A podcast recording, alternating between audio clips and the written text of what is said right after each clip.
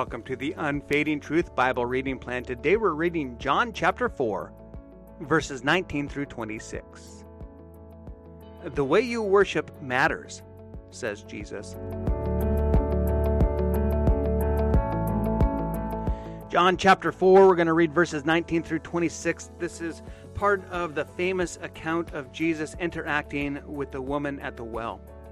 We're picking the story up here at verse 19. Sir, the woman said, I can see that you're a prophet. Our fathers worshipped on this mountain, but you Jews claim that the place where we must worship is in Jerusalem. Woman, Jesus replied, Believe me, a time is coming when you will worship the Father neither on this mountain nor in Jerusalem. You Samaritans worship what you do not know. We worship what we do know, for salvation is from the Jews. Yet a time is coming, and has now come, when the true worshippers will worship the Father in the Spirit and in truth. For they are the kind of worshippers the Father seeks. God is Spirit, and his worshippers must worship in the Spirit and in truth. The woman said, I know that Messiah, called Christ, is coming.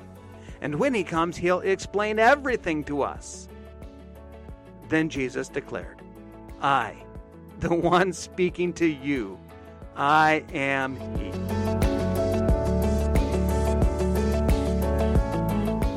Well, we're moving on today to question and answer number 80 of the Heidelberg Catechism, probably one of the most controversial questions and answers of the Catechism, and we're going to look at it uh, over a couple of days here. We're going to begin uh, with the first half of it, looking at how the Lord's Supper that we participate in in Reformed churches, how is that different from the Roman Catholic Mass?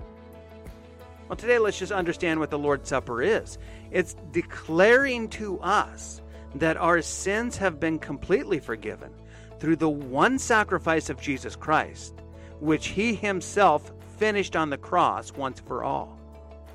It also declares to us that the Holy Spirit grafts us into Christ who with his very body is now in heaven at the right hand of the Father, where he wants us to worship him.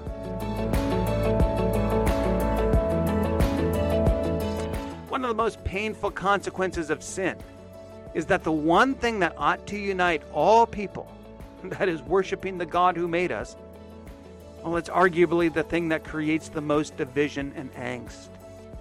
Not only do we have massive divisions between the three great monotheistic religions that's Judaism, Islam, and Christianity. But even the Christian church itself is rent asunder with all sorts of different ideas and practices on how God ought to be worshiped. Division occurs when different expressions in how people worship begin to affect what they worship. The resulting battles shatter communities and even families causing pain and bitterness that lasts generations. Our society's current live and let live attitude, we, we just sort of want Jesus to come down and declare that all forms of worship, as, as long as it's sincere and heartfelt, that all forms of worship are acceptable to God, and therefore all criticisms of divergent worship practices really ought to cease. That's exactly what the woman at the well was hoping to hear Jesus say. But Jesus doesn't take her bait. One of the Bible's primary themes is that there are right ways and wrong ways to worship. Jesus doesn't pull any punches, telling the Samaritan woman that her countrymen have been worshiping incorrectly and even ignorantly. Certainly, Jesus has lots of criticism for Jewish worship practices elsewhere in the Gospels, but at least on the question of where true worship must take place, the Jews were getting it right. What a picture of God's grace. That out of all the people that Jesus could have discussed true and proper worship with, it wasn't a learned scholar or popular prophet, but rather it was this sinful, broken woman. And so she becomes one of the first people to truly worship God as He has ordained in spirit and truth.